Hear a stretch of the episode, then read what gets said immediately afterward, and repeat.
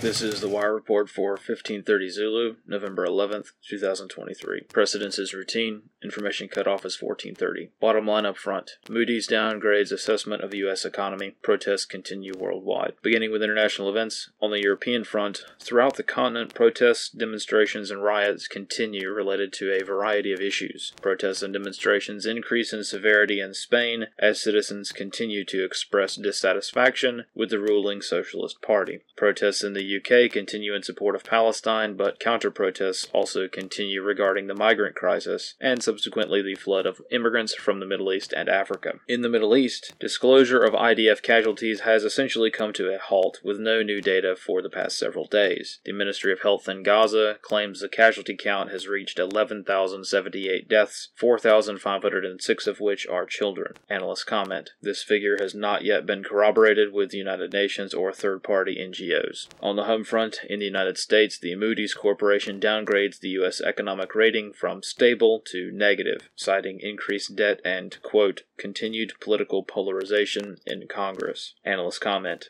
this is not necessarily an indicator of immediate financial collapse, but is rather the public admission of a declining economy, which in turn is fairly obvious to anyone who makes or spends income in the United States. Moody's is the third and final financial rating agency to downgrade the U.S. economic status from the top ratings the U.S. had enjoyed for decades. In California, in Los Angeles, a chemical spill impacts 33 people, hospitalizing one. Initial reports were that the spill involved a 55 gallon drum filled with ammonia, but as of this report, the contents of the drum are not yet confirmed. Analyst comments for this wire. On social media, much of the discourse surrounding the conflict in Gaza has effectively been discouraged. Hamas has published many videos showing anti tank guided missile attacks on tanks, so the IDF's hesitance to admit to casualties is a strong indicator that casualties are likely higher than anticipated. Conversely, Israel's encirclement of Gaza City and the subsequent logistical isolation are likely to result in substantial Hamas losses as the northern pocket is consolidated. This concludes the wire for 1530 Zulu, November 11th, 2023.